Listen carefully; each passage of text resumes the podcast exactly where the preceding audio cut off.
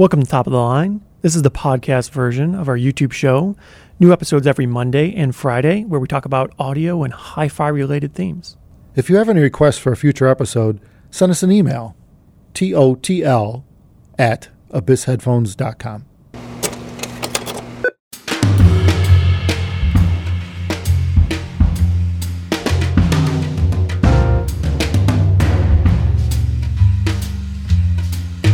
Well, hi again. We're back with another question off the internet this time.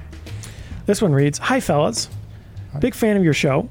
I myself am also saving up to hopefully own a pair of Abyss headphones someday. My question is this Why do I constantly hear people saying that most planar headphones don't play well with tube amplifiers? What exactly is going on here? Thank you for your time, and I wish you all the very best going into the future. Best regards, Daryl. So, yeah, that is a thing. You do hear that, and that seems to be more prevalent in the lower end of tube amps. Little tubes? Right. There's a few factors there. Like these? Oh, little yeah. tubes we like got a lot of little tubes over here. Yeah. And I guess we should probably cover the, the basis. So, first of all, there's multiple kinds of tube amplifiers. We got to put numbers on this. Some tube amplifiers, you know, as in headphone amplifiers that have tubes in them, the tubes don't actually amplify directly to the headphone. They're not actually driving the headphone directly. They're just somewhere in there doing some degree of amplification. Hybrid. Uh, yeah, typically called a hybrid approach. And um, there are also other amplifiers that use the tube to directly drive the headphone rather than like a solid state output with the tube just actually hidden. So the solid state hybrid output ones, you know, you could see a tube in them, but those typically have no issues whatsoever driving any headphone as long as the output device in there is capable of driving it, of course, because they're basically a solid state. Well, that's typically why they make a hybrid, is because the solid state devices are, tend to be better with power than. Right. You don't need the big tubes Mhm. with a solid state device, you know? So it's less expensive to build, too, obviously, than because of the cost of the big tubes. and smaller and more efficient. yeah, right. yeah, you too. see them usually in the lower cost of tube amps because it just makes sense. It's easier to make, well, it's cheaper and kind of easier to make a solid state headphone amplifier than it is to make a tube one if you want it to be able to drive demanding loads. It's kind of like the best of both worlds. You take a hybrid, you've got a tube buffer stage and input stage, which gives you that harmonic richness and, uh, you know, the tubey goodness of things and of music. And To be goodness. Yeah. Flavor. You the see. flavor. Yeah. that's that's yeah. kind of how you look at it. And then you've got your solid state with the raw grunt and power and ability to drive low impedance loads and Right. have a low output impedance to to keep control over the drivers or the speakers. So yeah, it's kind of the best of both worlds. I've seen some uh, like guys like um, Rogue Audio. They do that. They do a lot now with. Um, they do the hybrids in their integrated amps for speakers, Mhm. and they're getting like 100 or 200 watts out of these. They're Class D output, so you get a ton of power. in a desktop integrated for relatively inexpensive, and they're running tubes for the input to give it that sound and some sort of novel feedback method to. The tubes are helping the Class D stage sound more analog because Class D sometimes could be a bit hard, harsh sounding. Anyway, they got a, they got a good topology, and there's other companies doing that too, where they're mixing and matching the best of both worlds. And, um, Class D outputs, uh, uh, Class D power amplifiers can sometimes do a pretty good job, particularly with low impedance loads. They're they're pretty good at throwing current out quickly. Well, solid state output is becoming more common now in tube amplifiers. So that is certainly something to bring up because you could certainly have a tube amplifier that has absolutely no problem driving any load, irrespective of the actual tube. However, if you have an actual tube amplifier where the tube is actually the amplification directly driving, or even through a tra- transformer, if it's directly driving the headphone, that's a bit of a different thing because tubes typically are more voltage devices rather High than voltage. High voltage. yeah rather than what you get with a transistor you could design a solid state amplifier to pretty much drive any power any load any impedance Well, I think it- it comes down to uh, in in most hybrid designs, you uh, allow the components to play to their strengths, right? Right that makes sense I think Yeah. that's what you were getting at. that's what i was getting at here so yeah The, the thing with tube amplifiers is because they run on a high voltage, there obviously needs to be some way of, and we're talking hundreds and hundreds of volts on their plate. There needs some way to isolate that high voltage from what you're powering or the load. You can't throw three, 400, 500 volts on a speaker. All right, so some of them use capacitors to couple that. Some of them use output transformers to isolate the voltage. One of the biggest challenges with tube amplifiers is typically they're not particularly well suited for low impedance loads. The more of a high voltage device, they work best at high impedance or low power. When you plug in something like a low impedance, low sensitivity headphone, it forces them to be in a, a low impedance, lower voltage region where they're not particularly good at producing power. It can be made to be good, but you need a lot more. Need a lot of tubes. A lot of tubes. and usually in parallel. Like when you see like larger speaker amps that are tube based, Hmm. you know, you're talking like you go up above 100 watts in tube power. It's a lot of power for Right. speakers. Which I mean, in a headphone world, that's about 20 watts or so uh, for headphones if you divide by about five or six. So a 15 to 20 watt capable tube amp in headphone world at 50 ohms, which would be a lot of power, Mm. right? Uh, Way beyond what you need. It's probably equivalent to about a 100 watt speaker amp tubes. Yeah. And you're talking usually at that point, you're at four to six tubes, you know, Well, per or, channel. or two really big tubes. yeah, right. Some real large, really, really big tubes. Yeah.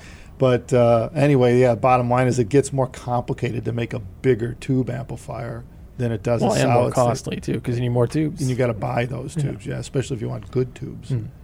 High Yeah. and then power to match them all too. yeah.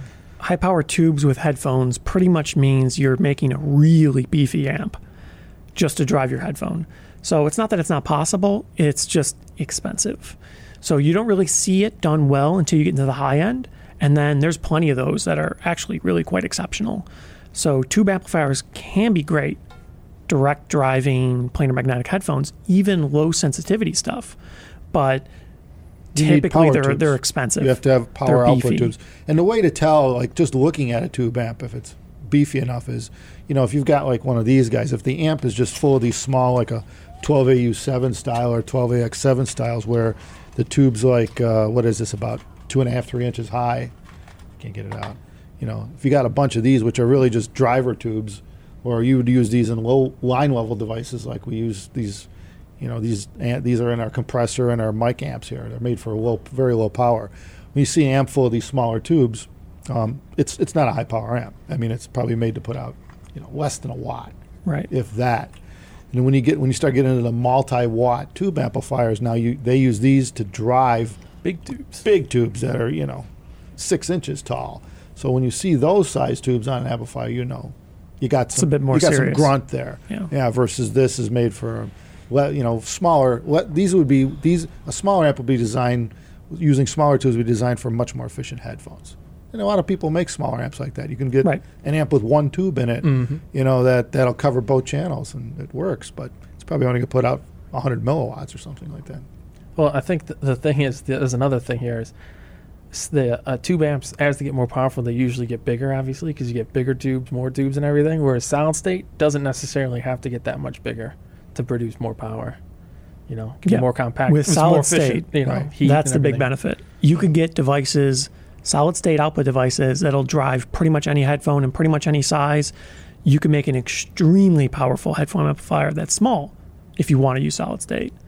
Um, so the size, the price doesn't necessarily correlate as strongly to the power because they can be very inexpensive as well. Tubes, unfortunately, there's just not as as much of a selection to play with. There's not really a, a great way to drive low impedance, low sensitivity headphones with a small compact tube amplifier. Um, so you only really see it in the high end boutique stuff. And tube amps too, the power supplies are more complicated because you've got to have a high voltage power supply and a low voltage power supply to, to handle the thing, you know. Um, so usually you have some sort of usually you have multiple input transformers. One run to run the high voltage and run to run the low. Assuming you need a low, Well, a full tube amp might get away with it, but you do need 12 volts or so to run the tube, the heaters in the tubes. Yeah, that, again, making it bigger, heavier, and more expensive. Yeah, right. So Right. they do. They are much more complicated, which is which is why they are more expensive. Mhm. Yeah.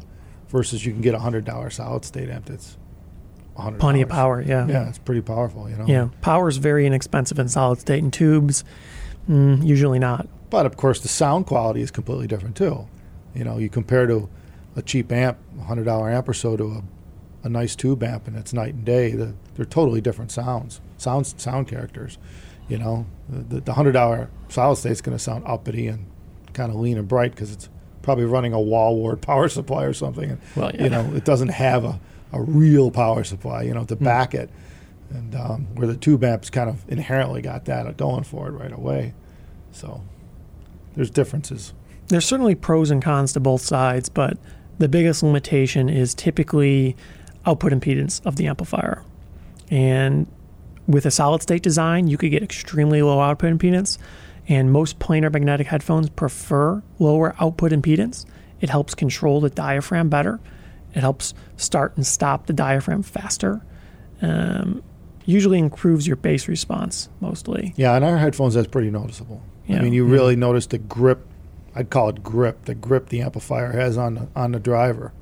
You know, Yeah, there's, uh, you know, every once in a while you hear an amp that's like, wow, in that respect, you know. it's know. just tight. yeah, everything just feels solid. yeah. It usually gives you a powerful sound. It hits Yeah. hard when it hits. And the power might not even be that high. That's the thing. It Might not actually be a lot of watts. In other Yeah, words, you could have a low power amp with a low output impedance, and it could sound powerful. yeah, right. They're kind of disconnected. A lot of times they go together, but they don't have to. Well, bass is the foundation of music. Mm, Yeah, that it is. Without it, it sounds lean. Sounds like it's far. Foundationless. Yeah, it sounds Yes, foundationless. foundationless. It's like floating in the air. Oh. Yeah, it's not real. it's imaginary. Imaginary. Is anything real? Yeah. Is anything real? Yeah. Yeah. So I th- hope we answered the question well for Maybe. the gentleman. Uh, yeah. it's unfortunately kind of complicated. Yeah. When you hear both There's a lot of factors. when you hear the vari- all these various samples, we've listened to hundreds of things over the years. You, you get a real good feel for how, you know, these things fit into certain categories. You know, in terms of size, power, the way they sound sonically, low level playing, high level, different genres of music. Well, there's one thing You we didn't touch on. Looks. Some people just want to Yeah. see a tube amp in front of them. well, that's or true. some people don't. Some I don't don't. want any Yeah, tubes. right. right. So Right. that's a that's a whole different thing. Yeah. In fact, you come in looking at it, your your vision gives you preconceived notions right off the get go. Oh, it certainly when you does, walk yeah. into a room and see that. Yep. We've had guys walk in our room at, sp- with uh, running speakers, and we had tube amps, and people are like, I don't even want to hear this. Mm. I mean, they could sound wonderful with the speakers, but they don't want to hear it because there's tubes in the room, which is kind of silly because it's like you're lacking that experience and knowledge of what the system's capable of or not capable of. Well, on a similar yet different note, I remember we went into that one pass labs room and they had their like 70 watt Class A monoblocks, yeah. and uh, it was kind of a tube kind of problem, even though they were solid state, because the room was real hot. Remember that? Oh, yeah. It was like 85 Yeah, in right. there. It's like it's so uncomfortable in here. must have been Denver. yeah, it was Denver. Yeah. Sometimes the AC, well, the problem with running AC in It's the rooms is it's loud. Yeah. So you keep it low level, but you get 20, 30 Yeah, people that was the problem they had. And the Yeah, amps they're running on 130, wa- uh, uh, 130 degree Fahrenheit. Yeah, it was hot. it's just like a space heater in the front of the room. So, yeah, they didn't want to run the AC. That's yeah, what it was. That's always an issue. Yeah. We've played with that back and forth Yeah. in shows where Opening when, the when door. there ain't too many people in a room, we'll crank the AC. And then when people load in, we turn it down so people can actually hear the music. It's this constant fight with uh, with uh, with when you have hot amplification, hot electronics. well, especially when you have like eight with, amps with a lot of people in a room. and that. yeah. But it helps that it's uh, you know, in the fall, so we crack the door open and then it's quiet. Yeah, nothing like a sliding glass door on, That's on the right. ninth floor to get some air. as long as it's cold outside. Yeah, it was Yeah, pretty it's cool. Usually out. cooler than Yeah, it is it's cool. Yeah, Yeah. it's Denver. So, anyways, to summarize, usually it's just a factor of the practicalities, right? You don't see inexpensive tube amplifiers that are capable of driving planar magnetic headphones because it's just it's not practical. It's not that it can't be done. There's limitations and solid state is usually better suited for that. But in the high end, you could do almost anything you want and there's wonderful tube amplifier options and they drive demanding planars great.